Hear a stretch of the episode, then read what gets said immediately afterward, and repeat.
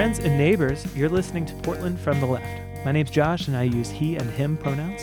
My name is Piper. I use she, her pronouns. And today we're talking about the Portland City Charter and the charter review process with our friend Thursday. Yeah, I'm Thursday. I use she and they pronouns. Um, I've lived in Portland for a while now, and I just am very interested in all of the the uh, ways that the city works or doesn't work.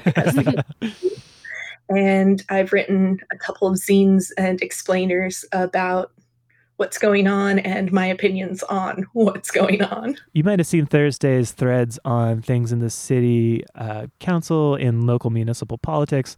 Um, uh, Thursday's written tons of stuff that I've shared over the last couple years, especially related to the uprising or related to mu- local municipal mm-hmm. politics and stuff like that. Really appreciate Thursday's work in Portland. Thursday, I'm really glad you're here because um, when we asked people what they wanted to know about the city charter, uh, I learned that people don't really know what it is. So I think we should start there. Um, could you tell us what is a city charter, you know, and how where did ours come from? Absolutely. So, start off with, a city charter is kind of like a constitution for a country. It's a document that kind of explains what powers the city is claiming for itself. It can set some major policies.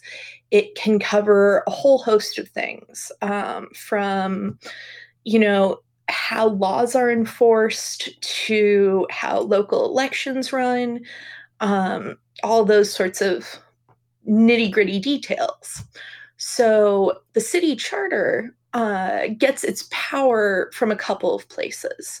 Um, so uh, on paper, it gets its power from a couple of other documents. In Oregon, uh, the Oregon state constitution grants cities and towns the power to write their own charters. Mm-hmm. Um, and other states have kind of similar situations. They may call the founding document for a city a charter. They might call it a statute, but it's it's a big piece of paper with some details in it. Mm-hmm. Now, the reason that states can basically just grant power to city charters is dependent on and this is this is very inside baseball but just to make sure we, we all know where it's coming from it's dependent on a court decision from the iowa state supreme court in the 1860s Whoa. it's called dillon's rule for the judge who did it um, and it basically is a court decision on the state level that says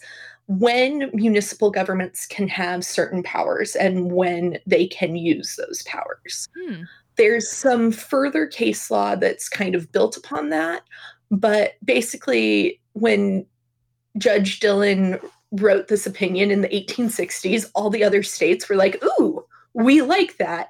We're just going to acquire this opinion and apply it to our things. So it's not a uh, Supreme Court of the U.S. granting oh. this power. It's not the U.S. Constitution. It's kind of dependent on case law. Okay. And in Portland, what are some of the things that are written and defined by our city charter? There's there's a few things in there that maybe aren't as relevant as they could be. Um, so we do have like the, the standard structure of the city government laying out that this is a commission form of government, those sorts of things. We've got um that seems lo- important. It, it seems relevant.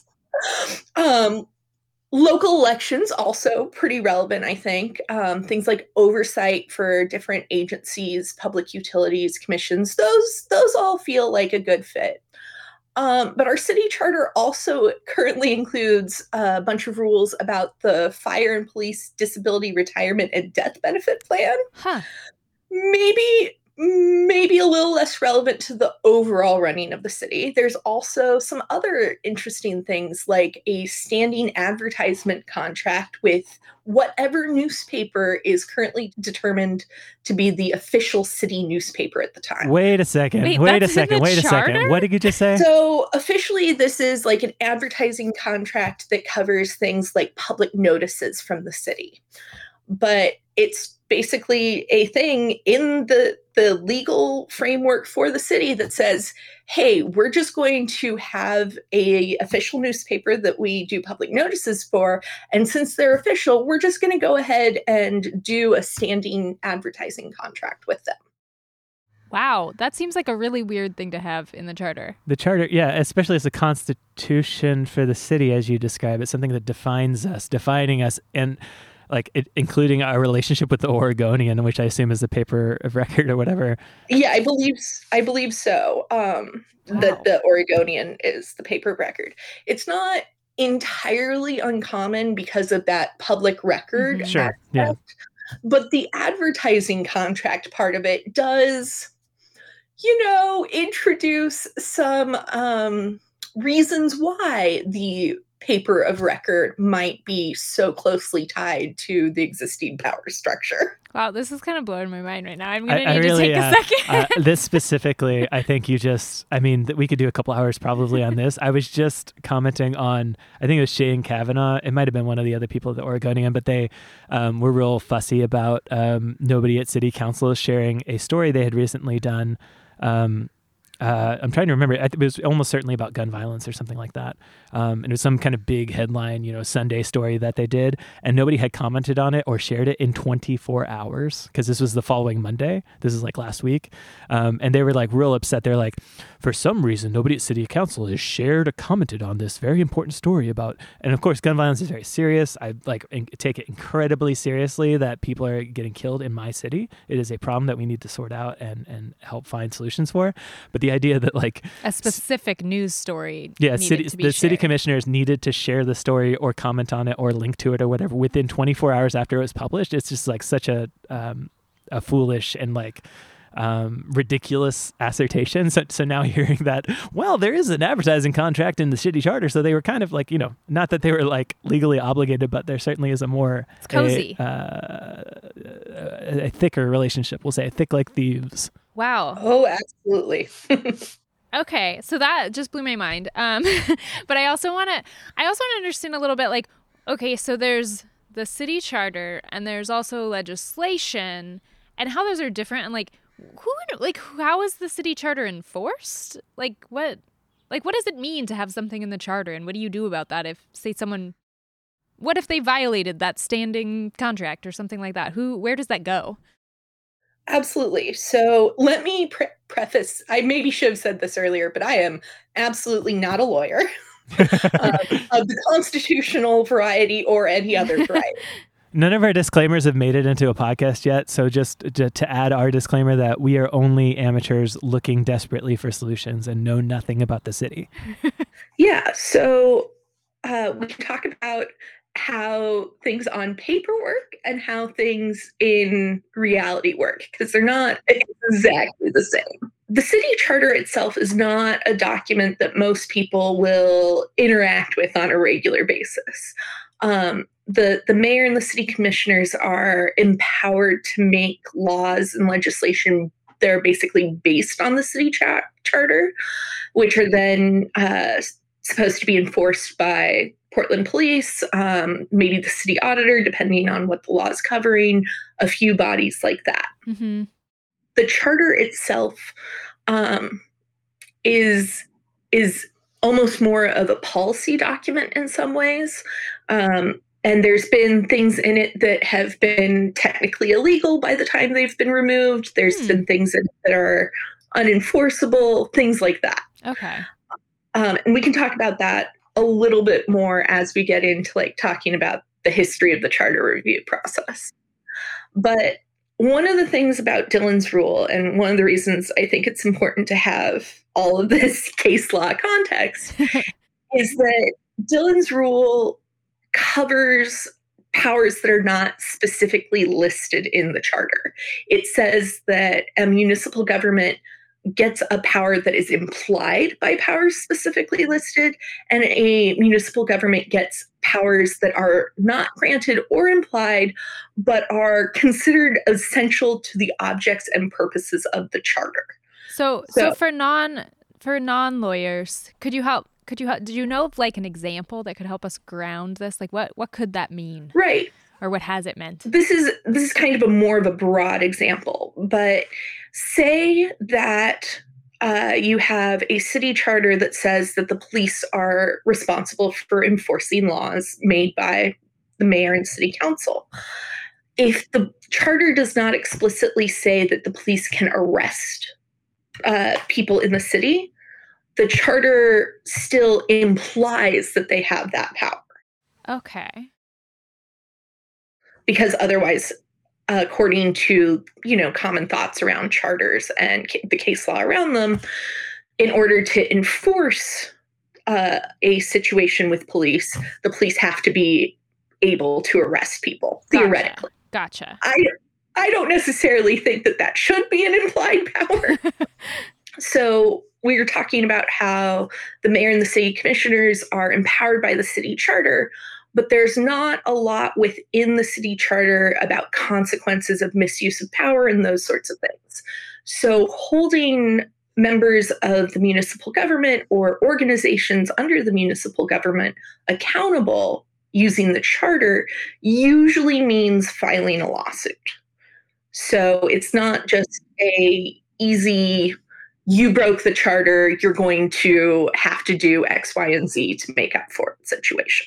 And if you file a lawsuit, and I'm assuming maybe it's like a nonprofit files a lawsuit or something with the city, who defends the city? Is that the city attorney? Yeah, generally it'll be the city attorney, though, if it's a specific organization within the city, there are some cases where it would be that organization or it would be an outside lawyer brought in for their specialty. Like if you sue the police, like they have their own lawyer. Essentially, yeah. All of this is really blowing my mind. I guess uh, so. I, I realize that there has to be some way to establish a city, and I think that most of my conversations about this kind of like what what comes first, like what do you do initially to um, set up the environment and set up the boundaries and stuff, have all been in like communities, um, mostly churches and stuff, but mostly like faith communities or people where places where people were very close. Mhm. So considering how people did the same thing for a whole city where people are physically close of course but like have no other relationship necessarily is very like it's kind of I'm having a little bit of like a mind blown emoji moment over here. And I, I think it's really worth noting that we are the the reason that this charter has power. Like it's honestly, it's a piece of paper. It's a list of things that some people thought would be a good idea. The s- the members of the city, the community respecting the power of that charter is the real thing enabling it to have power. Uh, so the the uh, city charter is like a constitution in that it defines the scene, it sets the boundaries, it it it it documents the relationships, and um, it by in and of itself is just um, like any other contract needs uh, um, outside things to enforce it and or to uh, agree to abide by it. You know, like if I had a contract with you, Piper, and I said, Piper, I will always bring you 12 eggs. And one time I didn't bring you 12 eggs, I gave you 11. Um, like if you said, that's fine, Josh, then it wouldn't really matter.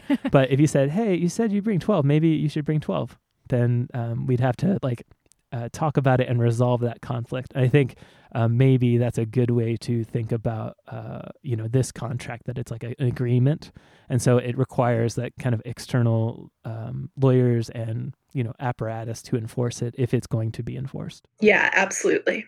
Yeah, and Thursday, tell me if I'm full of shit. Obviously, Yeah, I think I think that that is a very good way to to put it. What I do know about the city charter is I think probably the most well known thing about it, I would assume, is that it establishes the commission form of government. So if we could talk a little bit about what that is, I think that would be a good example. And I think that is good to relate it to the history from what I've seen you write about. This is probably the part of the conversation where we're going to start getting a little bit mad. Um, because we got to talk about when and why Portland adopted the commission form of government. boo. So We don't know that it's a boo yet, Josh. How do you know? Why do Oh. you oh, why do you oh, know? it's a big boo. Trust me. the current charter uh, was adopted in 1913, and that's when the commission form of government went into effect for Portland. So let me let me set the scene a little bit. 1913, picture it. White women received the vote in Oregon in late 1912. In 1913, black Oregonians couldn't own property or vote, but there had been some efforts to start talking about what it would take to get those rights. So brave. so we're talking about a situation in which a lot of people who have had power are suddenly talking about okay, how do I make sure I continue having power?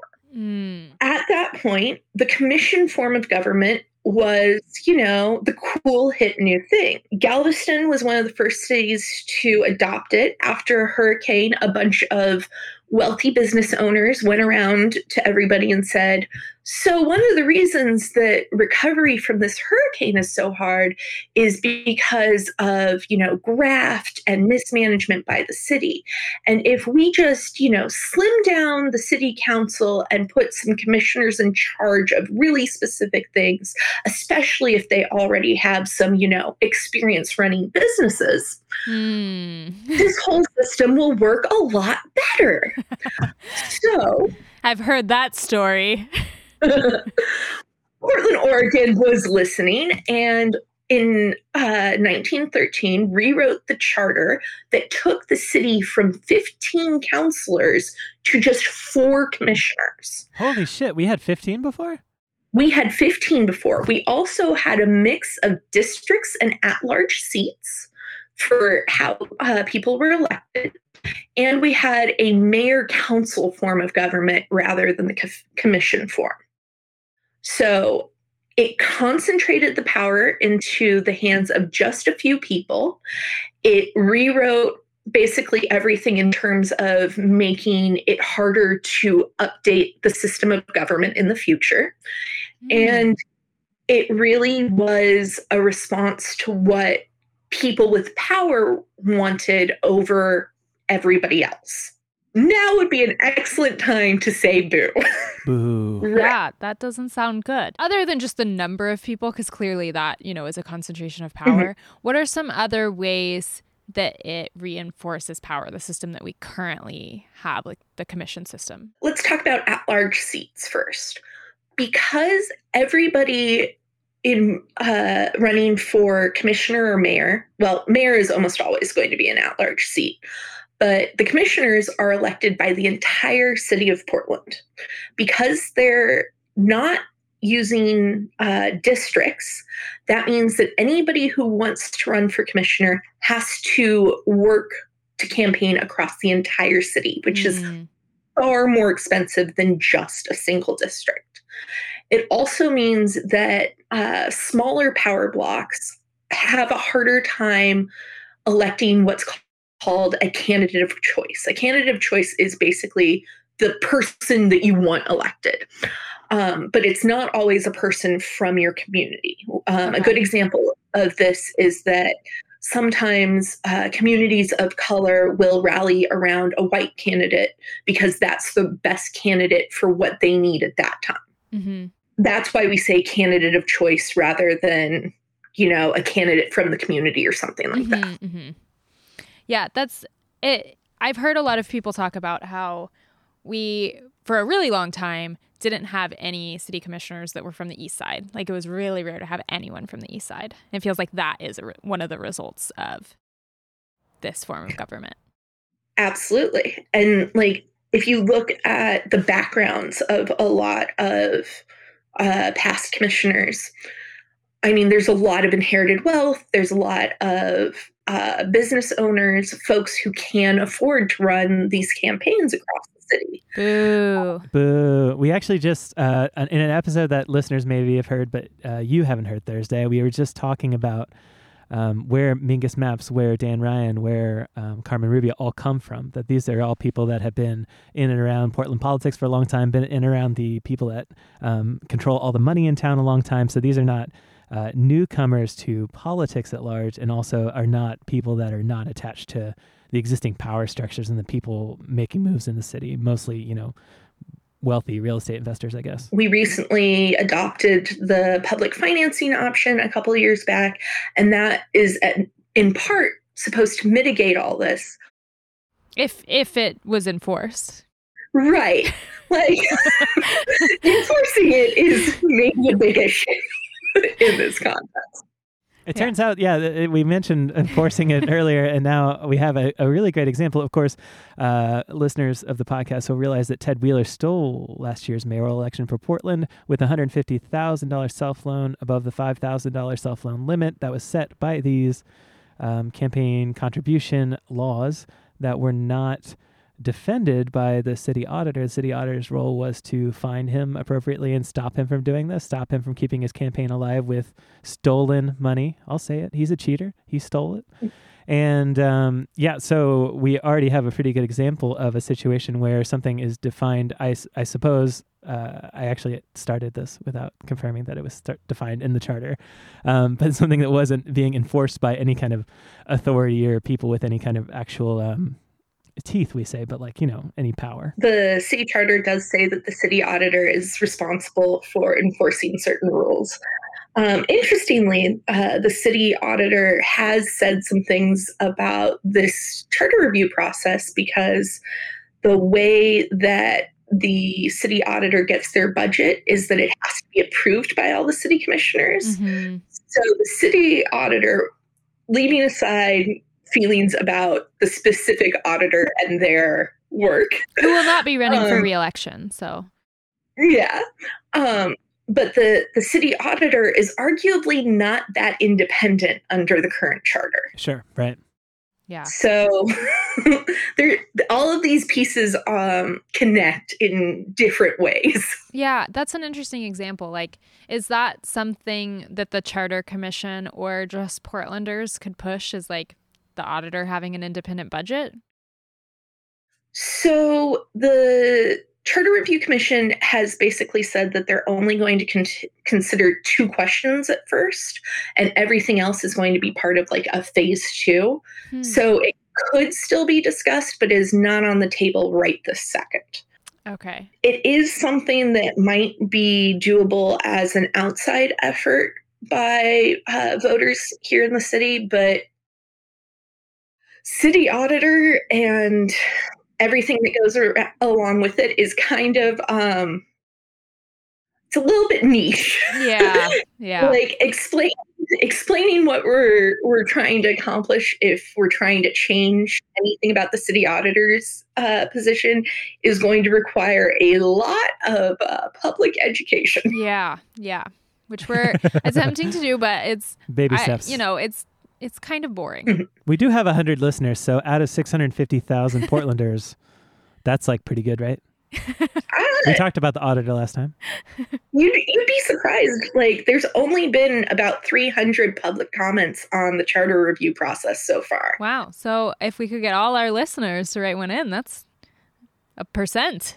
Probably 50 of those are people that I've personally nagged into sitting down and submitting a comment. So, okay, so this brings us kind of to um I from what I understand, the charter review thing is like actually a new thing. So previously the any changes to the city charter would have to be like an independent ballot initiative, is that correct?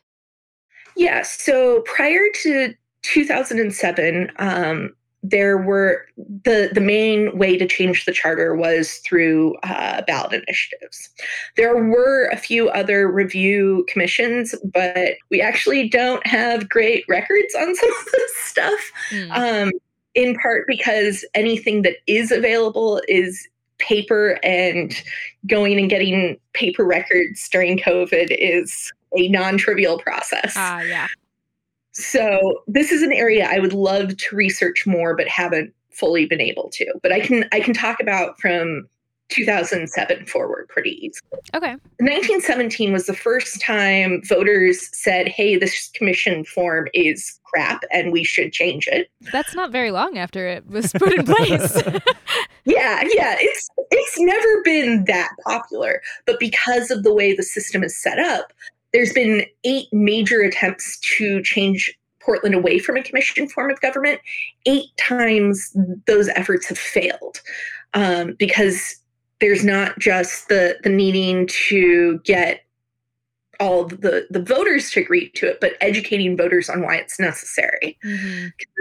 It's a very complicated system that's kind of difficult to grasp what parts are causing the most problems unless you have a lot of time and a lot of interest to throw at it. Mm-hmm. Yes, yes, we uh, we agree.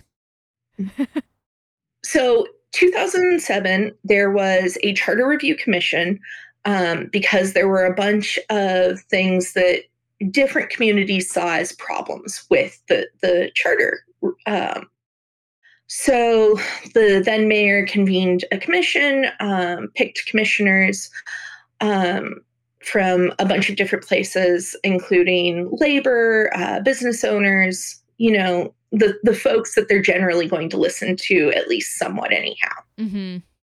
For folks participating in that commission who weren't really part of existing power structures, it was apparently really frustrating.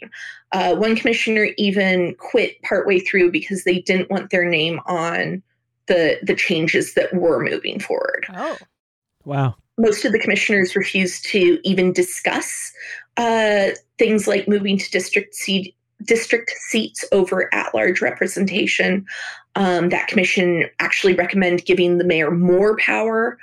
Um, the main thing that came out of that uh, 2007 commission that was quote unquote positive was creating a process for the reviewing the charter every single decade. There were like four ballot initiatives that came out of 2007 and two of them were just like minor details. One of them was giving the mayor more power and then the other was reviewing the charter. The housekeeping stuff happened. The charter uh, review commission was established, mm-hmm. um, and then the mayor power thing so, was voted down. so Thursday, uh, you're telling me that people the mayor picked to propose changes wanted to give the mayor more power. Yeah, funny how that happens, huh? That's, that's real wild. That's real wild that the people in power would want to concentrate more power to themselves. Huh. Yeah, yeah. so how how were the people chosen for this latest round of the charter review? For this latest round, um, there was an open application process that people could submit an application. Um, and then each commissioner and the mayor essentially got to choose out of those batches. Hmm. so, so it was spread out among the commissioners. Right. So it's not necessarily clear which commissioner, you know, approved which well, commissioner, because everybody gets the title of commissioner mm-hmm. around here, apparently. um, but like there's definitely some really interesting power dynamics that would be great to map out. yeah. Yeah, it's definitely we're working on. Uh, well, hopefully, at some point in the future, we'll have a bit of a map that documents some of the relationships with power in town, but it's a it's a more of a long term project. Mm-hmm. So maybe someday. Oh yeah. Oh yeah. So I have lived in Portland for like a decade, a little a little more than that.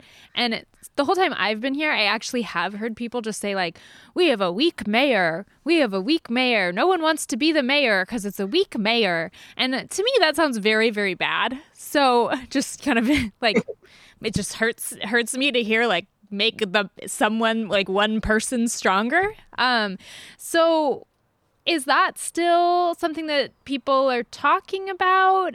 Eh, like what or are there other kinds of ways of reforming the city that are on people's minds? So um, that's kind of a complicated question. Um, so I'm gonna I'm gonna tackle it in parts. Uh-huh.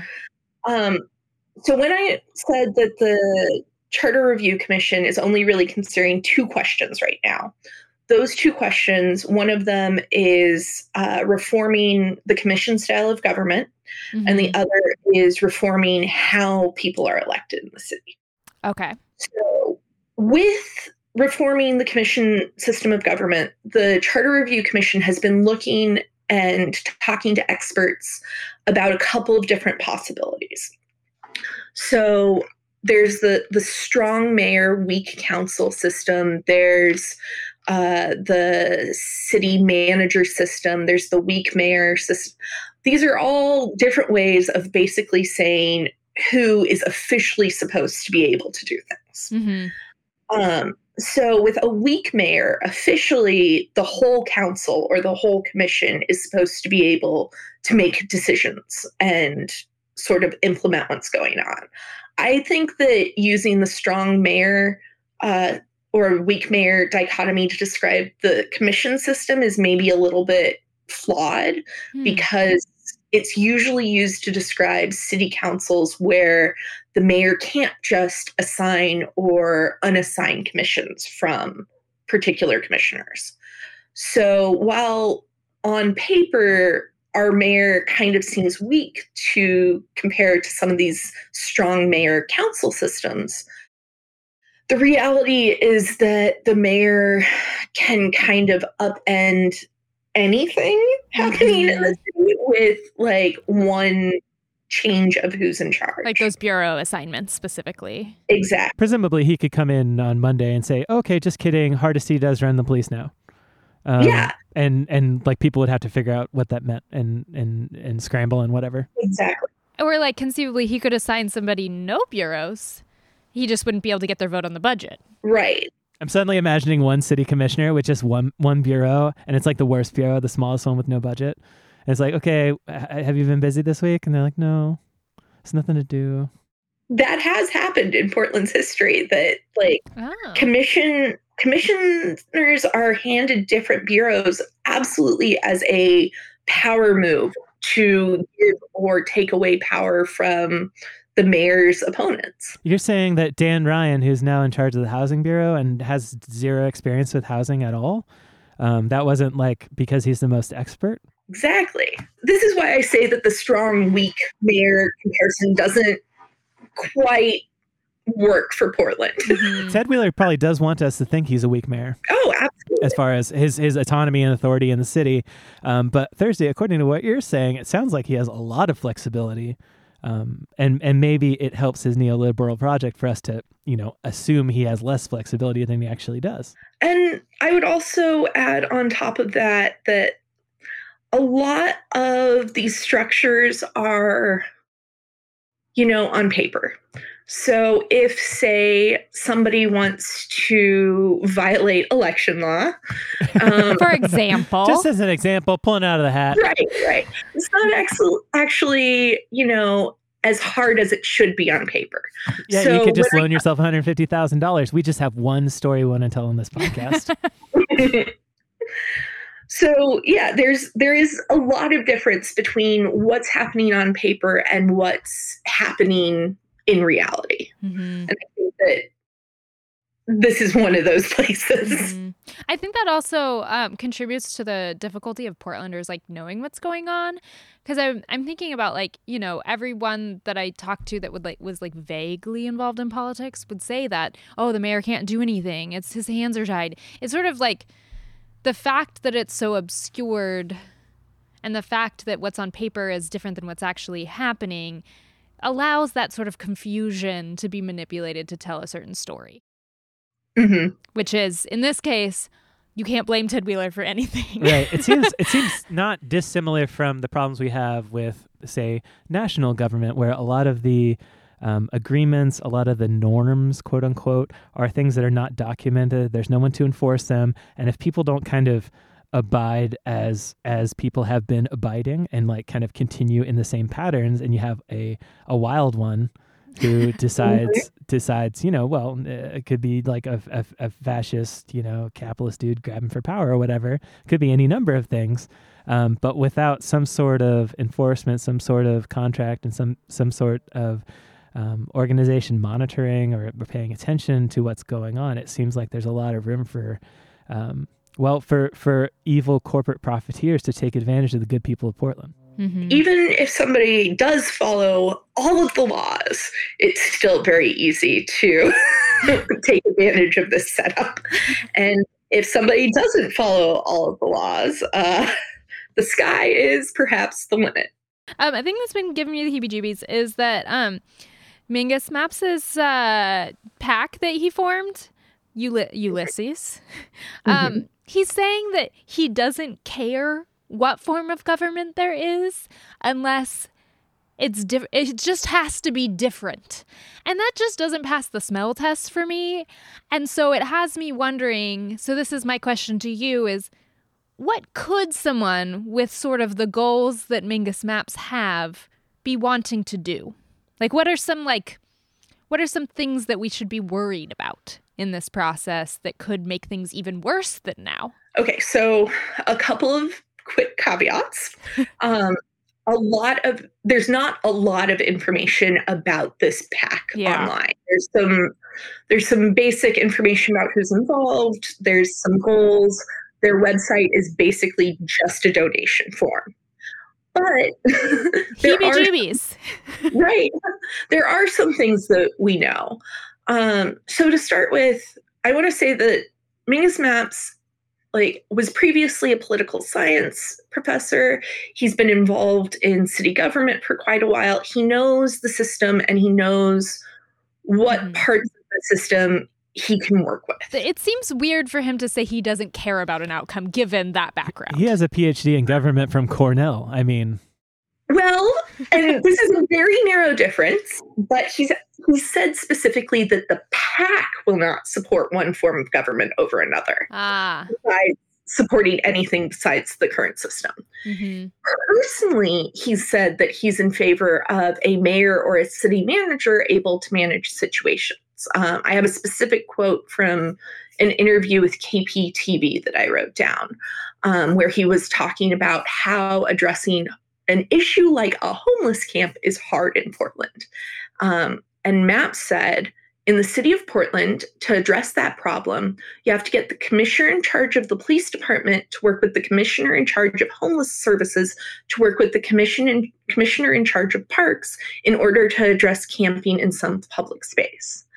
And this honestly bothers me a lot because mm-hmm. it can easily be interpreted as uh, the mayor should be able to just do anything without checking in with mm-hmm. councilors or getting buy-in from the rest of municipal government. Yeah, it sounds like a strongman argument to me. Like that we like Yeah, just let us get out of the way and do the thing. We're just gonna fix stuff. Absolutely. And when you combine that with Mapps's support around police and kind of an approach that I would say is less focused on building community support for a solution. Right, right. I find this to be easily interpreted as an argument for a strong mayor mm-hmm. over another system of government. And and I'll say this so you don't have to. I I think that Mingus Mapps overall is dismissive of criticism from the people of Portland like I, his attitude overall. So I I think that he would want people to have less power and be reducing the levers that we can use to affect what the mayor does, for instance.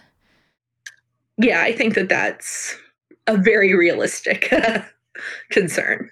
Hmm. I don't like that.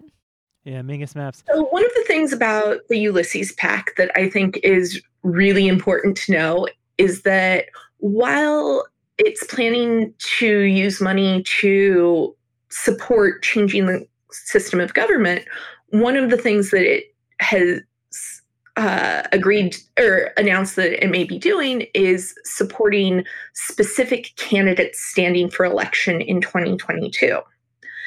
Now, the Ulysses PAC is currently run by Mapps's campaign managers from 2020. Uh, that's uh, Robert Dobrik and Jessica Elkin. This is the campaign that took money from the Portland Police Association, then said they were going to give it back and then did not. So that campaign, right? Correct. Dobrik and Elkin are also, they have a public relations firm together. They're also already working with some candidates for 2022 um, including Vadim Mozyrsky. Dun, dun, dun. Right. Who, in addition to having already announced that he's running against Jo Ann Hardesty for her seat, um, is a commissioner on the Charter Review Commission. Hmm, cozy. Which, if anybody asked me, uh, since you know city commissioners aren't supposed to sit on the charter review commission, I feel that candidates for city commissioner also should not sit on the charter review commission. That seems pretty reasonable. Yeah. Yeah. I'm, This this feels a little a little icky. It feels like a conflict of interest. hmm And when you factor in that Vadim is very supportive of police, that Vadim has, you know, been involved in a few other um, city uh, commissions, um, it's it feels like, at least on the surface level, Mapps is making sure that candidates who will support him will have the resources to run. hmm right. And while, you know, I would never want to accuse the Ulysses PAC of doing anything sketchy since there's so little information to even judge on, it it feels super sketchy. Mhm. Yeah, I feel confident. feels. Bad feels. No thanks.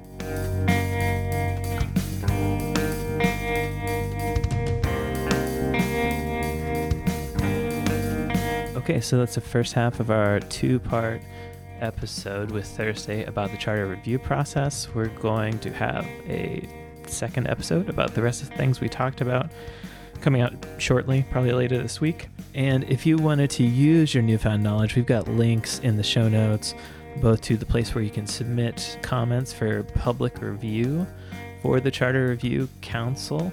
And then also, um, there are a couple of community listening events that are happening in November. Um, yeah, there's links to all of that in the show notes, or you can just Google Portland Charter Review. They've got actually a really detailed website with all the information available. Thanks a ton for listening, and we'll be back soon.